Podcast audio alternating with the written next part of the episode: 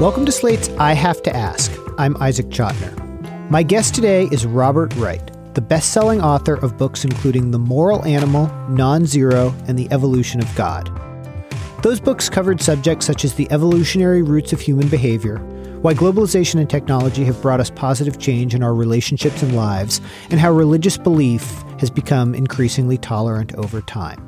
His new book is called Why Buddhism is True, The Science and Philosophy of Meditation and Enlightenment, and it seeks to explain why Buddhism is so valuable, both to the world and to his own life, and why its core insights reflect real truths about evolution and psychology and human beings. Robert Wright joins me now in studio. Bob, thanks for being here. Thank you for having me. Uh, I should say in the interest of full disclosure that my first paid job in journalism, which was at Bloggingheads T V, which you were the founder of. You realize you've just undermined the credibility of this entire conversation. I didn't make enough money that I'm in any sort of debt to you, I think. That's true. Well, then I may have the opposite problem. Yes, in this exactly. Conversation. Um, well, I want to talk about many things, including your new book. And the first thing I want to ask you, just for people who may not know much about Buddhism, can you just talk a little bit about what Buddhism is and specifically the variety of Buddhism that you're talking about in this book largely? Well, first of all, there's religious Buddhism, which this book isn't about. This book is about what you might call the naturalistic or secular part of Buddhism. Um, so it's not about reincarnation, and it's not about prayers and so on. Um, it is about the central claim of Buddhist philosophy, uh, which is that the reason we suffer and the reason we make other people suffer is because we don't see the world clearly. And Buddhist practice, including meditation, can be seen as a program for seeing the world more clearly. With a title like Why Buddhism is True, you have to be get clear at some point on what you mean. Um, and that's the main thing I mean when I say, uh, I mean more than that, but I certainly mean, I certainly mean to affirm that part of the Buddhist claim. Well, it, it seems like you write in the book that you wondered if there was a way to put the actual truth about human nature and the human condition into a form that would not just identify and explain the illusions we labor under, but would help us liberate ourselves from them. And so one of the, one of the things that you're doing in the book is you're talking about these illusions and you, you're sort of explaining how science gives us some reason to understand why we have these illusions, uh, and that Buddhism and science in this sense sort of coexist or teach us the same thing. Can you talk a little bit about that? And then I want to ask you some specifics about it. Yeah, well, I had written in the past about evolutionary psychology, and one thing that struck me is that actually the human mind was not designed by natural selection to see the world clearly per se. I mean, that's not the bottom line. The bottom line is like what psychological tendencies got the genes of our ancestors into subsequent generations. Now, often doing that involves seeing the world clearly. You want to have a pretty clear visual picture of the world generally, um, but not in all respects. So, you know, if if deceiving, if, if having a mind that is deceived or that has a distorted view of things will get genes into the next generation, then distortion will be built into the mind. And so I, what I think would be an example been. of that? Well, you know, Buddhism makes two really radical seeming claims. When you kind of drill down on, on what Buddhists mean by we don't see the world clearly, one thing they mean is that we don't see ourselves clearly at all. And in fact, Buddhism goes so far as to say uh, we're confused about the very existence of a self. There is a sense in which the self doesn't exist, which is pretty radical. And then there's also a claim about how kind of deluded we are about the world out there, that the people and the objects we see, we we tend to have a distorted uh, view of, uh, we attribute to them a kind of essence that isn't there. Um, and both of these claims, you know, may sound strong, but I think there's a lot more to be said for them uh, than you might imagine. And I think evolutionary psychology explains why uh, we do suffer from these particular distortions. So, so take one about food, which you bring up in the book. Okay, well, food. Now here we get like to- Like chocolate. Right, yeah. So chocolate. Uh, which I remain a fan of, uh, as I was before I started meditating. Um, I mean, here we get to a, another of the kind of central claims of of Buddhism, very central, that in a way, you know, is related to the other things I've said about what Buddhism is, but uh, the idea that that at the root of suffering is what the Buddha in the native tongue was tanha, or like uh, thirst, craving, uh, for, for not just food, but for material attainments, for status, for sex, for everything that we crave. And the illusion there is that lasting gratification will ensue, or even that it will endure for very long. It actually tends not to, right? And we tend to pursue things as if they will be more deeply and enduringly gratified than they are.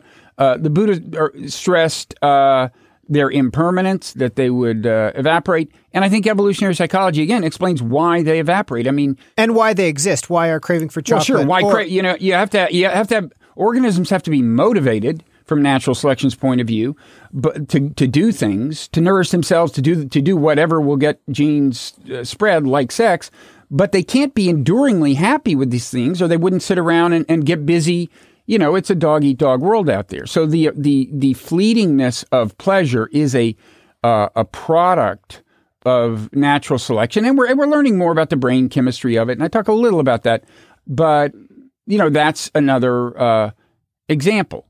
And the idea behind mindfulness meditation is your thirsts, your cravings, and various other feelings you view, you could say with greater detachment, although that's in a way misleading, uh, than usual. But the idea in general with mindfulness meditation, which is the kind I focus on in the book, is to, rather than be driven by your feelings, examine them and decide which feelings you you you think are offering good guidance and which aren't. Um, so if I really want to eat, you know, my second ice cream sundae of the day, you, you in the book, you don't think that the way to do that is to sort of repress it necessarily, but to sort of think about why I have that desire for it and why, in fact, it may not make me that happy to have a second ice cream. So is that correct? Well, not just to think about it. And in, and in fact, I mean, I came out of my, my kind of study of evolutionary psychology very aware that knowing about the, the problem of human nature by itself doesn't solve the problem, because the, the various... Um, Because, you know, the, the craving, not just that the cravings are so strong, but that in general feelings so subtly infiltrate our thought and our motivation that it's, it's, it's hard to even be aware of them. So, you know, mindfulness meditation is a practice for getting better at seeing what's, what's driving you and deciding consciously whether you want to be driven in exactly that way. So, you know, that's why I, I think it's interesting that Buddhism, you know, a couple thousand years before Darwin, diagnosed the human predicament in ways that make a lot of sense in terms of evolutionary psychology, and also came up with a prescription, a program that, you know, it's not trivially easy to follow by any means. Then again, it's a, it's a difficult problem, but but but a program that I I think works in a kind of pragmatic therapeutic sense, but beyond that can take you into really, I think, interesting philosophical and I would say spiritual uh, territory. You know, I've, I've been on like meditation retreats, a number of them where you really just do nothing but meditate all day, no contact with the outside world. And in that context, you can really go to some interesting um, places. Hey, it's Kaylee Cuoco for Priceline. Ready to go to your happy place for a happy price? Well, why didn't you say so? Just download the Priceline app right now and save up to sixty percent on hotels. So whether it's Cousin Kevin's Kazoo Concert in Kansas City, go Kevin, or Becky's Bachelorette Bash in Bermuda, you never have to miss a trip ever again. So download the Priceline app today. Your savings are waiting. Go to your happy place for a happy price. Go to your happy price, Priceline. One of the things that you write about in your book, just to move off things like chocolate, is anger.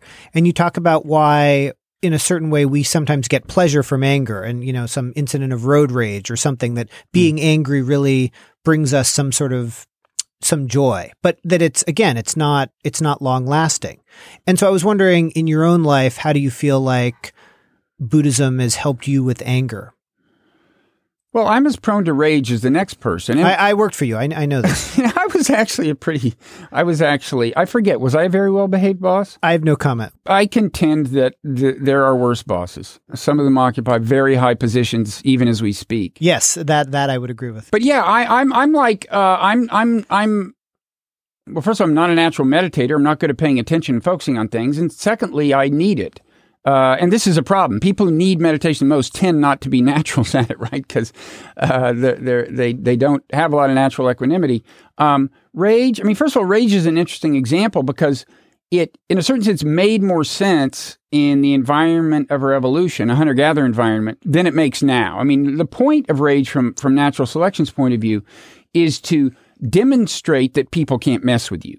So if you disrespect me, if you try to steal my mate, whatever, I will fight you. And even if I lose the fight, I have sent a signal to the, to everyone in my social environment that, that I am willing to pay the price to make sure that people who exploit me suffer.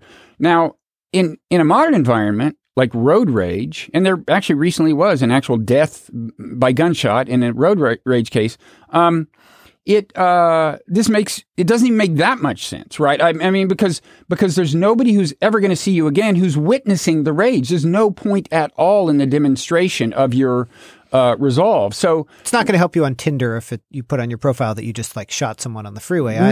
No, yeah. It could be yeah. There could be active downside to uh, uh, beyond the beyond the risk of of getting shot.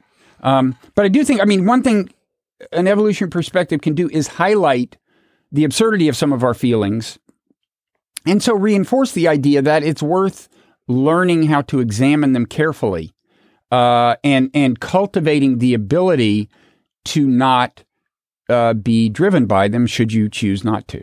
And how, so, how has that worked for you? You talk in the book about a a former colleague who um, it would make you angry sometimes to think about, um, or what the way that person. I was, do not mention the person's name. You do not. You come up with a fake name for the person. I, but, I do. But but how did thinking about this person in this different way after you started meditating change the way you you thought about him?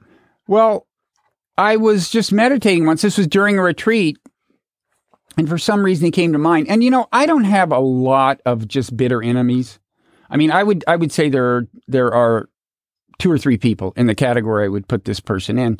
And uh, I was meditating, and I don't know why I started thinking of him, but just suddenly I had a very charitable view. Suddenly I was like imagining him as like a, a gangly, awkward adolescent, like not fitting in on the playground and developing uh, the various tendencies that in my view are not entirely commendable and in any event have rubbed me the wrong way. But it was just the first time I've ever thought of this person in a charitable way. And and that's some kind of testament to the kind of uh, distance you can get on your more reflexive uh, reactions to things. How do you feel about anger and rage uh, in terms of people who, say, are reading the newspaper now and seeing what's going on in the world? I mean, w- what do you think sort of the appropriate response is? Very interesting question. I'm thinking about, and I may have done this by the time the podcast airs, who knows, uh, trying to get the phrase mindful resistance off the ground. Maybe, I don't know, podcast called Mindful Resistance that competes with yours or something, who knows. But uh, but, the, but the idea, I, I personally think that the reaction to Trump uh, is excessive. I, I mean, for tactical purposes, that I don't think we realize how often Uh, our outrage actually feeds his base and and and serves his goal of keeping support at least high enough that like he can't get impeached, for example. Um, and I just think in a lot of ways, uh, and and I'm as prone to this as the next person. You know, clicking clicking retweet on on something that actually doesn't have much nutritional value. Uh, but um, well, I guess I asked because I was I was thinking about Don Junior the other day and um, sort of trying to get in my mind to feel bad for him and thinking like, here's this guy who grew up with this insane father mm. and he's always wanted to please him and he can't, and maybe we should have sympathy for him. And and part of me still thinks that's the way to think about these mm. things. But I also feel like this is a guy who's been in bed with these white supremacist forces on the internet. This is a guy who's going along with the pillaging of our country. Well, there there seems something about anger that I don't want to lose, even, right. and and I, I wonder how you if you think that's right and how you feel about that. No, it's a real challenge. I mean, righteous indignation is a powerful motivator, and it can be harnessed for good. We just need to be mindful that our conception of what's righteous is kind of naturally warped. You need to very carefully examine, I think, um, your commitments, kind of your your your kind of value commitments or whatever, um, to make sure that you're not being led astray by the parts of human nature that tend uh, to lead us astray, or that you're just not just overreacting in a counterproductive way. But but it absolutely is a challenge. And I, I to be honest, I've known people who went so far down the meditative path that although they had the same views that they had about social justice or whatever, Uh, the same views they'd ever had, um, still, they seemed a little more complacent uh, than I thought was optimal. I, I think that's an actual danger. You want to be, you know, uh, you want to think about it, but I don't think I'm anywhere near there. I, I, I don't, I, I, my problem in general with politics and ideology is keeping my rage below the counterproductive level. I need meditation even to do that. I, I want to ask, you talk about hatred and rage as a at a geopolitical level, too, in the book. You, you write, I'm just going to read something that you wrote from the book. At some level, it's always the same things. Human beings operating under the influence of human brains whose design presuppose their specialness. That is, human beings operating under the influence of the reality distortion fields that control us in many and subtle ways, convincing us that we and ours are in the right, that we are by nature good. And you, you put forward this attitude as one of the reasons that violence happen and wars happen and so on. I, I mean, do you think, I, I think that there's obviously some truth to that, but don't you think that wars are, are often driven by sort of not even thinking consciously like we are in the right, but by religious faith or by, which again is a form of thinking that we are in the right, but it's also, I, I wonder if it's even that when you're a true religious believer fighting a war for partially religious reasons, whether you're even thinking about it in those conscious terms that you're putting forward. Well, first of all, I think, uh, you know, religious violence is just a subset of groupish violence. I mean, the key dynamics there are identifying with a group, seeing the world from its point of view and processing all information through that prism. And I think it, it goes well beyond like just, you know, the, the the kind of intuition that we're in the right. It involves processing all the information in ways that reinforce that idea. So, you know, confirmation bias is now a famous thing. Well, I think that's built into us by natural selection, and it's very hard to overcome. And Uh, you know, you can hear about it and then find your, I, I should say, confirmation bias, and, and you know, is, is just seeing the evidence consistent with your thesis or that serves your group's uh, arguments and not seeing evidence against it. Um, and I think this happens on both sides of the kind of Trump divide right now. It's a deeply uh, human thing.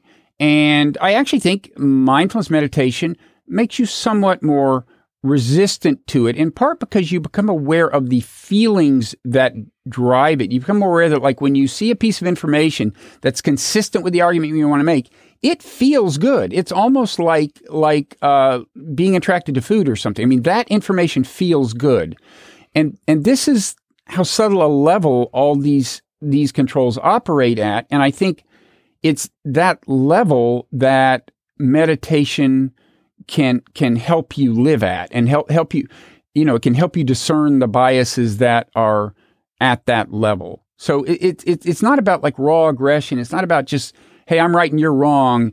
It's about subtle, subtle biases on perception that, that go way beyond what I've described. Do you think you've gotten a better sense of why people like Trump, assuming you don't? Well, three of my four siblings voted for Trump. So on the other hand, I'm pretty much avoided talking to them about it. So I don't, I don't claim that, that I've gotten a lot of insight there. Uh, but I do think, I mean, you know, th- there is the natural tendency to want to demonize the people on the other side of the fight. So it is, n- it is natural and easy to say they are racist, they are stupid, and so on. Uh, and, and I just think it's more complicated than that. There are some true racists, but I think you're not serving your own cause when you succumb to the tendency uh, to demonize people. in in that way, because I think, you know, if if you're going to undermine Trump's support, you're going to need to understand what the source of that support is. And, uh, you know, that's a very practically political, pragmatically political way of looking at it, though, that if we, you know, if you want Trump to lose in twenty twenty, that you have to reach some people who voted for him, so on. But what about from a larger sense of just put put aside the political consequences for a minute? I mean, do you think that what we need is more sympathy for people who vote in different directions and so on? I, well, I mean, first, the one term I would use is cognitive empathy. In other words, perspective taking, not necessarily feeling their pain or even caring about them, just understanding what the world looks like from their point of view. And again, I think meditation can really facilitate that. It can break down uh, your natural tendency to want to dismiss or demonize them. Now, once you do that and understand what their situation in life is and what their frustrations are, you may then uh, feel deeply that, yeah, some of these problems they face should be addressed. And uh, so, so cognitive empathy may lead to sympathy, but I think the first step is just to see the situation clearly, and our brains naturally discourage that. We got sidetracked briefly. I just wanted to ask you, going back to your previous books, um, when you started writing Non-Zero, what, what what year did that book come out? ninety-nine? Came out in two thousand. In two thousand. So that was obviously a very different time in sort of our feelings about the internet and about globalization. And I was just wondering, separate from Buddhism issues and this book, It, are, are your feelings about global connectivity and the role of the internet in fostering a communal environment, have they changed in the past couple decades? And if so, how? Not a lot. That book was taken as more optimistic than I meant it. Um, and in fact, when I saw that in the hardcover, I changed the paperback uh, a little bit uh, to, to reinforce the fact that I was saying, I wasn't saying a happy ending is assured. Yes, technology has moved us toward Uh, global level of social organization, but a happy ending is far from assured. In some ways, information technology does tribalize us. I said that in the book. Um, and so there will be these two forces contending, um, uh, you know, tribalization and, and globalization. And uh, it, it's, you know, the, the, the jury's out. I still feel that way. I do feel that this book is part of the program. I mean, uh, mindfulness meditation is not the only way uh, to gain, uh, you know, a clearer perspective on things and and wind up interacting with people more productively. But I think it's it's a good way. I want to close by talking a little bit about religion, because you started you started this podcast by saying, I'm not talking about religious Buddhism per se, but when you close the book, you talk about this very subject and you ask, is the type of Buddhism I'm practicing, in fact, a religion? And so I, I was just wondering, I mean, because that's, how, how do you feel about it sitting here today? Is, is the type of Buddhism you're practicing a, a form of religion? Well, it kind of feels like that to me. I mean, I certainly consider it spiritual in some reasonable definitions of that term. The the the thing I say at the at the uh, in that chapter about religion is, you know, um, William James said generically religion is certainly centrally involves the idea that uh, there is an unseen order and that our supreme interest lies in harmoniously adjusting ourselves to that order. And Buddhism, set aside the religious part, but just philosophical Buddhism does posit the existence of a kind of order. I mean, a couple of kinds, but one kind uh, is that there is a natural convergence between seeing the world more clearly, seeing the truth, uh, becoming happier, and becoming a better person. So uh, that's three different things, right? Clarity of vision, uh, happiness, and moral edification, becoming a better person. And and the assertion by Buddhist philosophy is that uh, conveniently, those are those are those are all the same thing. If you uh, you know, if you get on the the path, uh, including a meditative path, and seriously pursue it, you will be making progress on all three fronts. At least they will tend uh, to. to coincide. And I think that's basically true. I mean, there are people of great meditative attainment who are bad people. That's possible. But I think by and large, this kind of amazing claim about the way the universe is set up, that you get kind of three for one, I think is true. Now, so so there is a kind of unseen order, whether whether that uh, in people who, who agree that it's there would inspire something like religious awe or, you know, I I don't know. I mean, it, it's partly a question of how you define the terms. But for me, it's a, it's an interesting and motivating thing. Have you thought more since you started meditating about just the existence of God? And because I know it's a subject you've thought about and written about for a long time in your work. Has, has, has your opinion of that changed at all? Like, where are you on that? My, where are you on that breaking subject? Yeah. Could, could we, before we close, could we uh, settle a God question? Um, you have sixty seconds. Okay. Uh, I mean, my position has, uh, you know, is brought up Christian. I'm not a Christian. Uh, I have made the argument. It's not made in this book.